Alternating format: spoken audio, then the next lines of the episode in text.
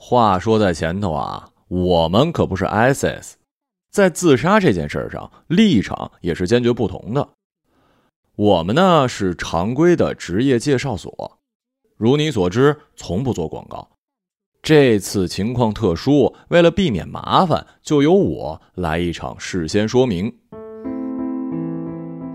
首先，无论你出于什么原因想死，我们一概不予歧视。只要想死，想死不能死，都欢迎。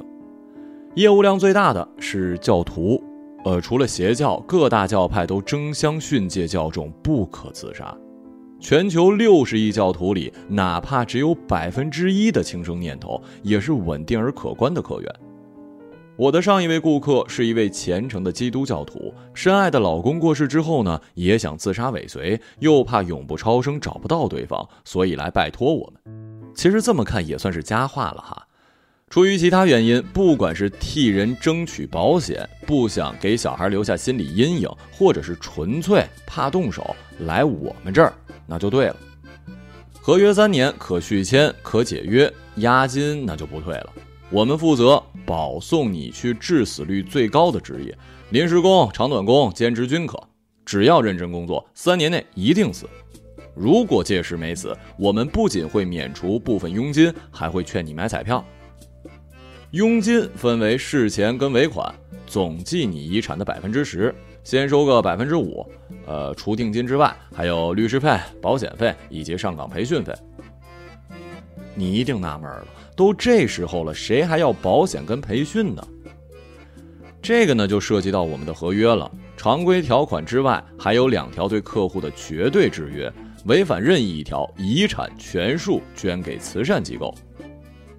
其一，不得在工作中伤人。需要证书才能上岗的高危职业，必须要经过严格训练。真心想死，那就别耍滑头。即使是走到人生尽头，也得本着敬业精神，踏踏实实的去死。偶遇乌龙呢，我们也会替你维权的。麻烦事就交给我，你只要争取早日归西就行了。我有一位顾客，工作到第三年，连一工伤都没有，还跟矿井的工程师交往起来了。今年初刚去了马尔代夫度蜜月。人生嘛，什么事儿都有可能发生。制约的第二项是会员不得私下联络。你看，自杀跟购物一样，靠的是冲动，多想个两秒就会错过大好时机。独自购物，多少理智尚存，跟闺蜜逛街花钱就特快。我们的客户都有共同需求，三三两两的约好。搭伙升天的话，哼，你们是爽了。追查起来，事务所岂不要冠上邪教的恶名了？你别笑，成立之初就有会员企图不轨了，有的创建了新兴宗教，拜死神教；有的定期举行过敏食物试吃会，还有的对我们的效率不满，退会而去。雇了个黑客，害进了情报局的网站，将自己的大头贴贴进了最高通缉令。清早一开门，脑门就多了三百多枪眼，血喷的小孩一脸。我们可是正经的职业介绍所，嫌强度不够大，风险不够高，死相不够酷炫，都可以商量的。何必告别人生舞台，都要走歪门邪路呢？人生不是你想死想死就能死。我们提供的是最便利的直通车，名义还是牺牲在工作岗位，比起用皮带上吊在浴室的门板，不知体面了多少倍呢。不瞒你说，在成为会员之前，我也是一个找死的个体户，什么都试过了。原因很无聊，我就不说了。宗教信仰这东西，只要求你活成一好人，好人没好报，就安慰你等下辈子。那这辈子和下辈子之间这段时间，我干点什么呢？怀揣熏天怨气，又窝囊又野蛮，各种找茬，像握着手雷四处逮人拉线。而今世道现实的很，即使是杀人放火，好处少了也是没人干的。你可以撒野犯浑，观众也只会掏出手机咔嚓咔嚓拍个十五分钟。自残自虐自取其辱，我都试过了，在高速公路躺过仨小时。车都绕道而行，有一辆笔直开过来，千钧一发的时候还踩了刹车。小哥下车就哭，说旁边就是铁道，为毛非躺公路啊？我说卧轨失败得罚款呢，我能留给我妈的钱本来就不多，你不用拖行太远，保证断气儿就行。我发誓不要赔款，还可以给你钱呢。他居然不信，哎呀，戒心太重了，太不友善了啊！然后我就领悟了，说不定此时此刻所有人都很想死，想死又死不成，所以呢，一个个才拼了命的耍无赖，秀下限，攀比谁更该死，期待哪位善人给一痛快的。大家都是如此真诚的寻死，难道我就不能也走出一条有个人特色的存在主义道路吗？Yes, I can。要把有限的生命投入到有限的舍人为己的活动之中去，比如在湍急的洪水中托起一只溺水的小猫，在湍急的车流中矫健地撞开一位稚嫩的少女，在湍急的人潮中赤手空拳制止一场帮派火拼。扫雷呀，出海呀，也想去西班牙斗牛。但是成本过高，还替黑社会老大试过毒，最严重的不过是病毒性肠胃炎，他被抓去关了，我就失业了。呃，抱歉啊，呃，全是在说我，呃，不说了，呃，正式介绍一下工作项目。涉及专业技能的有消防员、高压电工、替身、驯兽师等。本着对群众负责的原则，无经验不予上岗。目前最受欢迎的是高山导游、建筑工人、化学垃圾回收员和保全。高空作业听着刺激，但事故不频发，等死等太久。快递员最近也很抢手，门槛低，时间灵活，货到付款的服务不是蓬勃中兴吗？遭遇持刀抢劫的几率那是大幅提升，而且交通环境恶劣，随便刮伤一辆豪车就会被车主巴掌给呼到死。你可以专门挑那种来者不善、满脸横肉的暴发户车主，牛刀小试，刮刮乐嘛。另外，那如如如果持有特许证件、立保证啊，我们还可以帮你敲定最易遇险的路线。比如，我有一朋友就是被安排去做导游，听他说呀，什么什么制约。啊，没错，会员私下确实不允许联络。我和这位朋友是在入会之前就认识了，是在老大手下时，我试毒，他肉盾，所以姑且叫他 K 吧。K 君呢，没什么武艺，挡子弹、挡刀却勤快异常。后来连试毒都抢着吃，阻我死路啊！我就火大了，找他理论，他竟然给了我一把刀，说如果我能出气的话，请便。不用插太多刀，保证断气儿就行。发誓不告我，还可以给一点精神损失费呢。我呸！这台词也太熟了吧？同道中人对上暗号了。原来他是一赶鸭子上架的小卧底，双亲卧床无法照料，医药费付不起，手术费更别提。弟弟妹妹还小，将来父母撒手，债也得背一辈子。抚恤金比薪水更有盼头。因此，求我助他一臂之力。真有那能耐，我就当老大了。结果我们俩呢，比老大命还大。失业几个月之后，在一家山脚的银行又碰着了。退伍了，在做保全。他说这家地处偏僻的银行呢，平均三个月被抢一次，保险金指日可待。哪来的钱买保险？原来他经朋友介绍进入事务所，接连接了几份不要命的工作，酬劳不菲，救了家里的火。没大活的日子呢，就当保全，万事俱备，只差劫匪。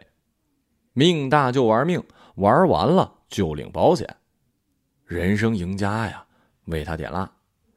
经他介绍，我也成了会员。那是大概三年前的事儿，因为合约限制，就没再联络了。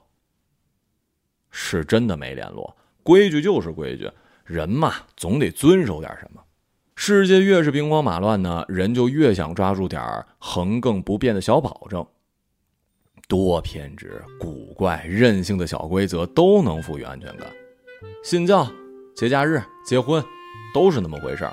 不想安定下来才结婚，而是只有结婚了才有依法提供安定的假象。哎呀，算了算了算了，和你这么投缘，哎，就说了吧。其实那之后呢，我见过一次 K 君，当时我在平均每个月被抢一次的山间加油站便利店值班呢，而他呢在做高山导游，专攻游客非疯即死的灵异圣地。团里突然有人闹肚子，临时改变路线，全员进店来歇脚。他说日子较之前好过一点，但弟妹再几年又得上大学了，还得一笔费用。既然不是走投无路，怎么不去干点平常工作呀？他感叹说：“哪儿停得下来呀？找死也会上瘾的。”他有个朋友前阵子死了，普通职员，勤恳上班，正常生活。某天升职，下馆子庆祝。点了一盘奢侈的熊肝，隔天就死了。死因是因为熊肝里维他命 A 摄入过多。维他命怎么没有维他的命呢？还真死了。俗话说：“好死不如赖活着。”人活一生，终极目标好像就是求一个好死。但是好死跟坏死到底有什么差别？活得越久越不明白。刚说到这儿，门口就冲进来俩劫匪，真会挑时候啊！他们俩也是被满屋子的游客吓了一跳，但来都来了，只好抢到最后。先是没收所有手机，再用枪指着我们俩趴在地上，清空收银台，又搜刮钱包、戒指、手表，不一而足。我哪儿趴得住啊？这么多年了，我等的就是这一刻，终于轮到了。我跟 K 君使眼色。下辈子再聊啊！我这就堵枪眼去，你们见机行事，抢回手机报警。他一把拉住我：“你丫疯了！惹毛了他们，误伤无辜怎么办呀？万一就这么死在一起，说咱们私下没联络，谁信呢？谁是凶手，解释得清吗？两条规则不就都犯了？遗产你是不想要了？别害我也两手空空啊！我不甘心。”连死都不怕，这种时候竟然只能忍了。人堆里有一位大婶比我更沉不住气，撕扯之间手枪走火，啪！有人哀嚎。完了，开了一枪就会有第二枪，就跟撒尿一样，覆水难收了。果然，第二枪、第三枪，天花板多出俩洞，下一个洞就要留在谁身上？突然，旁边窜起一道黑影，K 君身手矫捷地站起来，几大步跑到门口，翻进柜台。众人一愣，以为柜台里有什么秒压群雄的凶器呢。但他只是一动不动地站着，极慢地看了我一眼，趴好，别起来，你跟我只能死一个。这样算是好死，还算是坏死呢？也不打算去搞明白了。哎呀，人生嘛。什么事儿都是有可能发生的。劫匪大喝一声，枪口瞄准他，他充耳不闻，右手伸进柜台，抓出一个黑色的方块。我仔细一瞧，扩音器。扩音器你知道吧？就是商店里那种店员用的，比如什么三号柜台有客人需要退款，请经理到柜台，就这玩意儿。啪！K 君胸前多了一洞。什么情况啊，兄弟，你死的太冤了！手持话筒是什么战略？我看不懂啊，无法配合呀！你你补货还是退款呢？还是喊人来呀？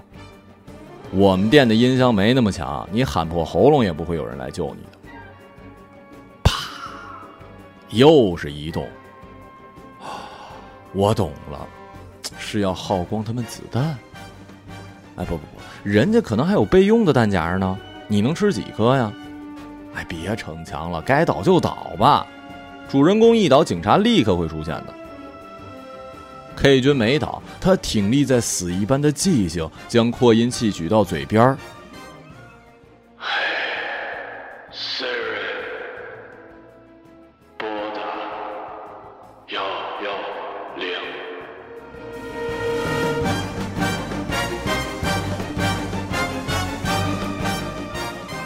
秒钟之后，装满手机的麻袋传来了此起彼伏的当当，跟五秒后为您报警。倒数开始，K 君圆满倒地。握紧话筒的手指诡异的翘起，好像竖起了大拇指。普天同庆，保险金终于到手。死的稍微有点可笑，但总体来说很有诚意。我知道，再过两个小时呢，他就要被尸袋装走。但是在那一刻，我比谁都羡慕他。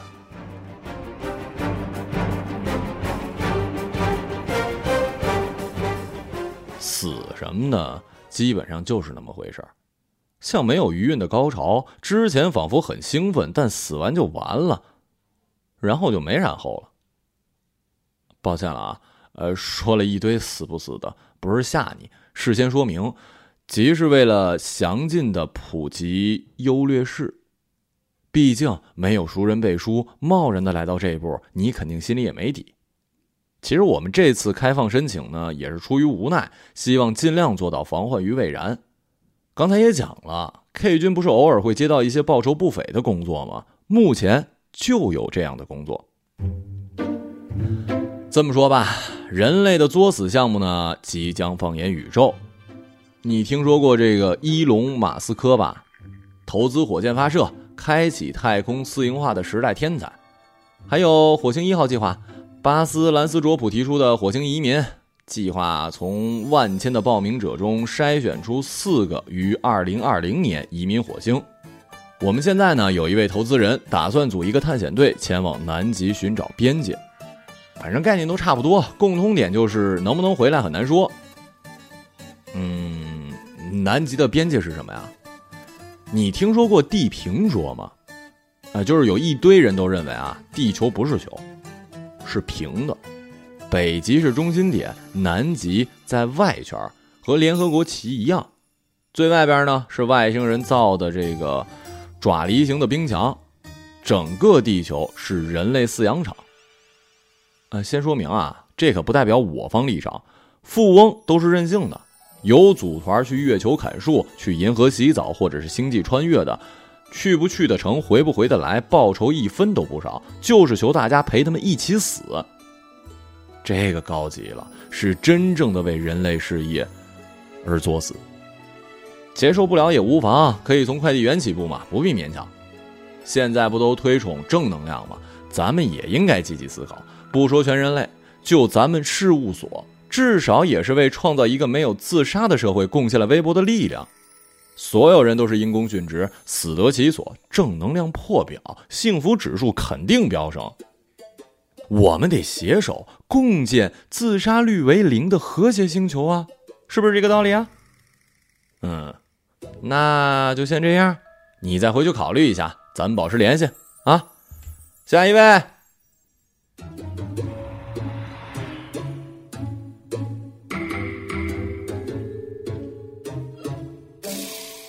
一个朗读者，马晓成。